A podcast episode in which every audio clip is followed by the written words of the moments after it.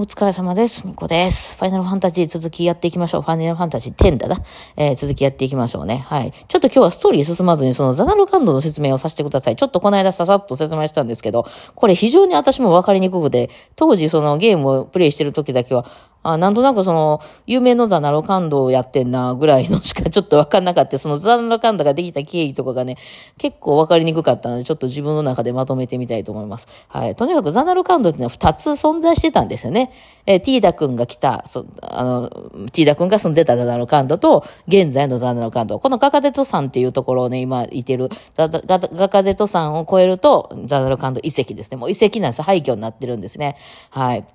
で、まあ、二つ存在してたと。でね、その夢の方のザナルカンドっていうのはなんかあの、まあ、仮想空間みたいなもんで、え誰かが召喚してる都市、もうだから都市ごと召喚しましたみたいなね。まあ、メタバースみたいな感じで。で、そこにいてる人たちもアバターみたいなもんで、その、その、召喚された、なんかでも全部召喚されてるもんって、まあ、夢っちゃ夢なんですけど、っていうもんだったと。はい。で、その、じゃあ誰が召喚してんねやって言ったら、エボンさんだったんですね。だからそのせんねんまえに、その戦争でザナルカンドがもう負けるっていうのが分かって、やっぱ機械の方が強かったら、もうミサイルとかバンバン飛ばしまくってたんじゃないでしょうかね。そのすごい機械仕掛けの街だったんで、そのベベルガ。ベベルガですよ。今機械禁止言うてるベベルガですよ。あの、すごい機械の街やったので、でもザナルカンドは召喚士中心の、まあそれでもザナルカンドももちろん機械を使っててね。えー、だからそのティーダ君が住んでた街っていうのは、それをベースに作られているので、せんねんまえの栄えてたザナルカンドをベースに作られているので、もうすごい機械の近代都市みたいになってます。はい。そうなんです。で、その、あの、なんかね、ティーダ君のね、あの、家好きなんですけど、私結構ね。それで、あの、まあ、もうあかん、もう負けるってなって、あの、なった時に、その、エボンさんが、もう、住人みんなをね、祈り、もう、祈り子にしようと。で、その、その心の中に生き続けるザナルカンドじゃないですけど、もう実際にそれをもう召喚しちゃうところまでやったわけなんですよね。はい。っていう、だから二つ存在してたと。で、その、じゃあその、えっと、エボンさんはその後、だってエボンさんは召喚して続けるから、エボンさんが死んだらザナルカンドも消えますよね。だから、え、あの、もうエボンさんは自動化したんですよ、自分を。もうだから、あの、なんていうの、肉体がちゃんとあってとかなってたら、その何年かしたら死んじゃ、何十年とかしたら死んじゃうじゃないですか。だからそうじゃなくて、ザナルカンドは不滅ってことで、ずっと召喚し続けるために、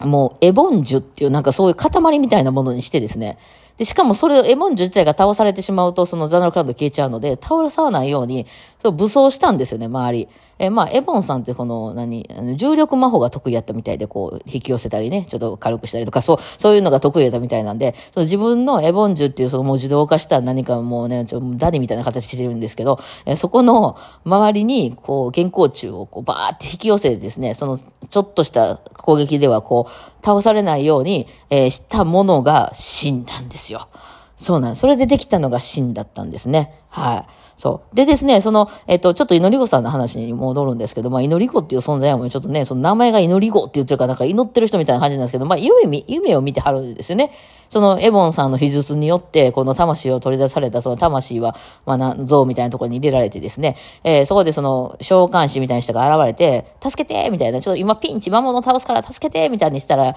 あの、祈り子さんが、お、オッケーオッケーって言って寝るんですよ。で、祈り子さんはそこで夢を見るんですよ。なんか強い存在、強い存在みたいな、強い存在の夢を見る。見るわけです。で、そこに召喚師さんが、えー、あの、よろしくみたいに言うと、あの、それがちょっと原光虫っていうそのね、物質により具現化されて、なんかすごい強い神みたいな、いろいろね、バルファーレとかハバ、マハムードとかあるんですけど、になって出てくるっていう、まあ、世界線なんですよね。だから普段は、その、祈り子さんっていうのは結構うろうろしてはるんですよね。寝てる時以外、呼ばれた時以外は。はい。あの、うろうろしてるって言っても、まあ、その死人とかもいる世界線なんで、結構その、えー、人間みたいな形をして、その辺に、まあ、見える人には見えるし、見えへん人には見えへんみたいな感じで、うろうろしてはりますね。で、その、あの、それこそ、夢の方のザナルカンドでも、うろうろしてはります。うん、そう、あの、そえっと、祈り子さんは魂だけなんです。まあそういうことが、うろうろしたりすることができますっていうね。うん。だからまあ、結構ブラック企業ですけどね。あの、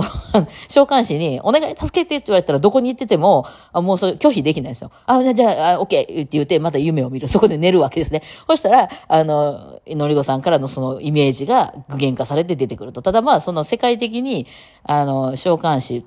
で、そんな多くないので、えー、まあ普段結構暇してて、そうなんかその召喚師がピンチよっから手伝ってって言った時だけこうバッと寝ると。で、夢を見ると。で、その夢が具現化されるっていうシステムなんですけど、そのザナルカンド召喚に関しては、そのザナルカンド召喚してる方のその祈り子さんたちは、千年間ずっと召喚夢見てるんですよ。千年間ずーっと夢見てるんですよね。だから休憩も何もないんですよ。もうずっと見つ、ずーっと見続けてるんですよね。はい。で、もうエボンジュっていうのはもうその人格でも何でもなくなって、ただただそれを、あの、召喚してっていう、あの人のなんかそういう物質になってですね、えー、それをまあ真の中におります。だからそれをあの守ってるのが真で、でそのエボンジュさんっていうのはもうもうあの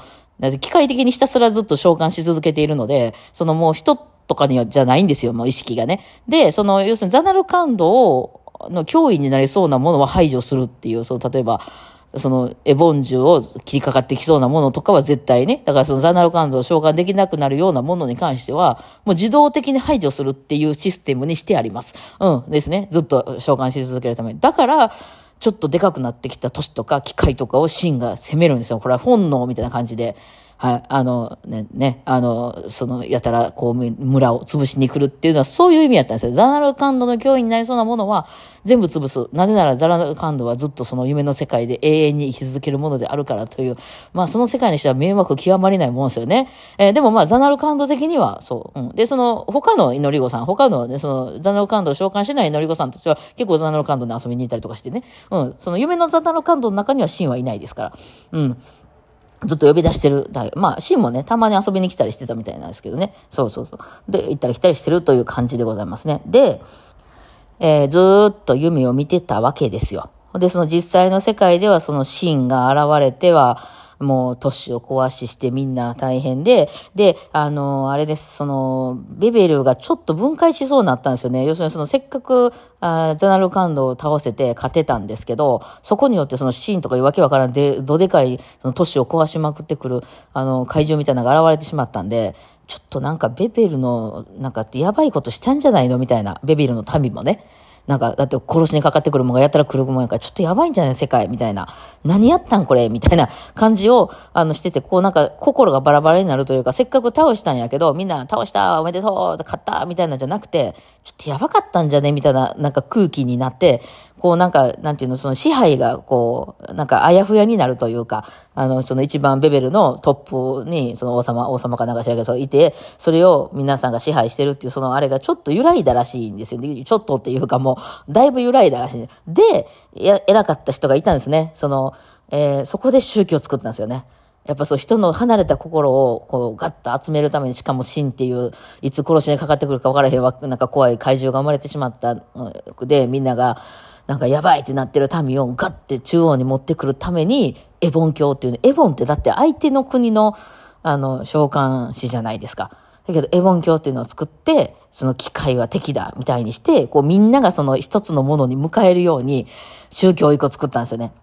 それがエボン教なんですよ。で、そのザナルカンドに、あの、当時点在していた、そのザナルカンドを召喚してるやつじゃない、他のね、あの、召喚、あの、祈り王さんたちとかを持ち出してですね、全国に配置するんですね。それがエボン寺院って言われてるやつで、今、ユーナちゃんたちが一生懸命回って、あの、取り込んでいってる、あの、あれになりますね。で、そういうシステムを作ってですね、とにかくみんなで立ち向かおう、真にと。で、その、えー、あの、宗教をね、その機械はダメだよっていうような、ほら、機械をさ、その頑張って反映させたと真が来るから絶対。だからそうならないように、うまいことこう、なんだから、だからちょっと話がややこしかったんですよね。エボン教の言ってることもなんかちょっとどこまでほんまかなみたいなとこは、そういうことやったんですね。だからまあ、頭賢い人がいたわけなんですよ。はい。で、まあ、その、えっ、ー、と、一千万、えー、千年前に滅び、まあ、実際の、あの、ザナルカンドも廃墟となってますね。もう、あの、多分ミサイルで持ち込まれてたんじゃないでしょうかね。そう、ほんで、もう、滅びてます。で、後ずーっとその召喚し続けてて、その、夢、夢を見続けてる祈り子さんっていう像がずっとあってですね、そういう状態があってですね。で、時を遡ることじゅうねんまえですよ。その、ティーダのお父さんが、